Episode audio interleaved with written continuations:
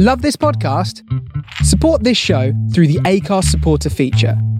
It's up to you how much you give, and there's no regular commitment.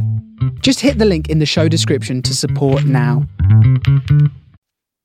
Super Sleuths Book 3 The Smuggler's Gold by E.M. Clark. Read by Lexi. Chapter 9 Away with the Gold. What are we going to do? Breathed Milo as the moving way glided relentlessly toward the Black Cross gang. Each second took them nearer to the pirates' blockade and to discovery and capture. If the pirates are blocking the track, there's not much we can do, said Nika. We can't turn this thing around, can we? No, replied Zelly, biting her lip with worry. It runs on the tracks powered by energy from the sun. We aren't in control of it. Should we throw the gold overboard? asked Sam desperately. What if the pirates kidnap us again? added Sophie fearfully. Hang on, cried Zav. We can't turn the moving way around, but we can make it stop. The others looked at him, puzzled. It's a safety feature PAR installed in each carriage, Zav continued excitedly. Albie, our elder brother, told me about it. There's an emergency stop cord in case a passenger needs help. What? asked Milo. We can pull the emergency cord, Zav repeated, and he rushed over to the corner of the carriage where, sure enough, there was a thin black cord hanging down. Without a second's hesitation, Zav yanked the cord down hard. Immediately, there came the sound of squealing brakes and loud screeching filled the air. The sleuths were jolted in their seats as the moving way slowed at once. Quick thinking, Zav, cried Nika approvingly. Now, everybody out! Move! They all clambered out of the carriage as quickly as they could, with Sam and Nika carrying the chest of gold between them. They made for the only cover they could see, which was a group of palm trees at the side of the track. The confusion meant that no one had spotted them and they soon gathered together under the trees. Rafa whipped up the nearest palm to scout the area. He scampered back down, gesturing ahead to where the Black Cross gang's blockade must be in place. Zelly spoke to him quietly, using her magic rhyme to ask him what else he could see. He says the pirates are directly ahead, she confirmed, but he also pointed out that if we head to the coast from here, through that coconut plantation and over the ridge, we'll come out by Lookout Point.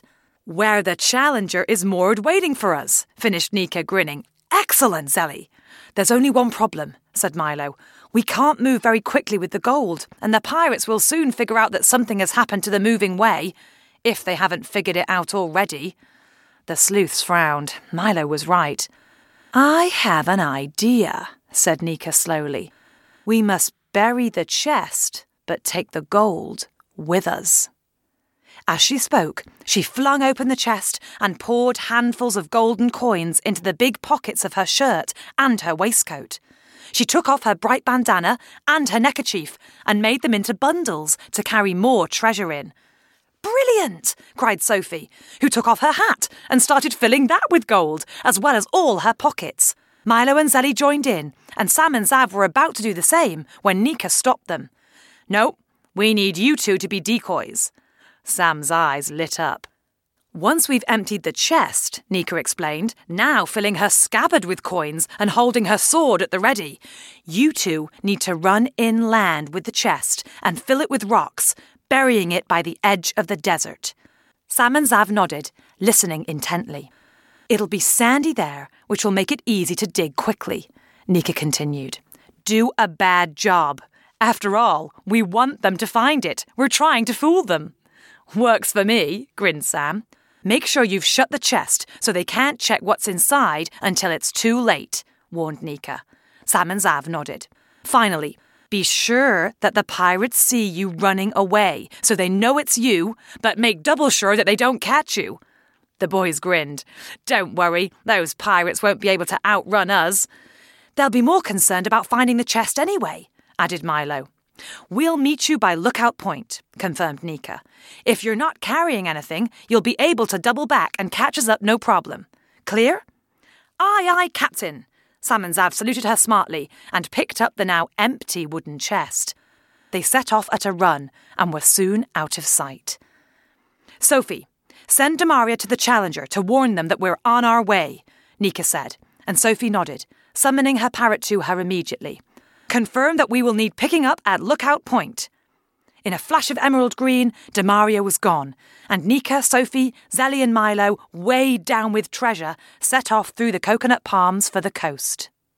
Although it was sheltered, it was very hot, and they found it tough going, carrying all the treasure from the Flying Dutchman. But they persevered and soon came to the edge of the coconut plantation. There's the Challenger! Cried Milo, his eyeglass trained on the view ahead. Phew! Meanwhile, Zav and Sam had filled the chest with rocks and had buried it in the sand. They hung around long enough for a group of scouting pirates to approach and see them. The roars from the Black Cross gang filled the air, and the boys scarpered. Zav looked behind. It's working, he cried. Half are following us, but the others are heading toward the spot where we buried the chest. Great! gasped Sam, his heart hammering. We just need to shake them off now. Oh, they're faster than I thought, answered Zav in alarm, taking another glance behind. They're gaining on us. The boys gritted their teeth and pushed on, muscles screaming, breath heaving, expecting a rough hand to grab their shoulder at any moment. As they reached the edge of the coconut plantation, Rafa leapt off Zav's shoulder and shinnied up a palm tree. The next second, he was flinging coconuts at the pirates, and the hard shells rained down on the Black Cross gang like bullets. For a little monkey, he had fine aim. And one by one, the pursuing pirates fell, their furious shouts filling the air, allowing Zav and Sam to sprint away. I can see the beach! Keep going! called Sam as they fled down the rough path to join the others. They were now very out of breath, and Rafa soon caught up with them, swinging himself effortlessly from palm tree to palm tree. They waved madly at the others as they closed the gap between them. They took the bait, they reported breathlessly. But they're faster than we thought. We'd better get going. Roger that, replied Nika. At that moment, a jolly boat from the Challenger scraped onto the shore, and they quickly boarded it. As they did so, a few bedraggled pirates could be seen running down the beach toward them. We timed that well, grinned Nika. Pull away, lads, she shouted to the sailors, and they heaved the oars through the water, quickly reaching the Challenger and leaving the frustrated pirates cursing on the shore. The sleuths swung themselves up the rigging, Nika's crew leaning over and helping to heave them onto the deck. Set a course for Sandopolis, Nika ordered, and the proud ship moved immediately into the deep waters, heading south towards the capital. Thanks for listening. Join us next episode for Chapter 10 The Gold is Recovered. See you next time.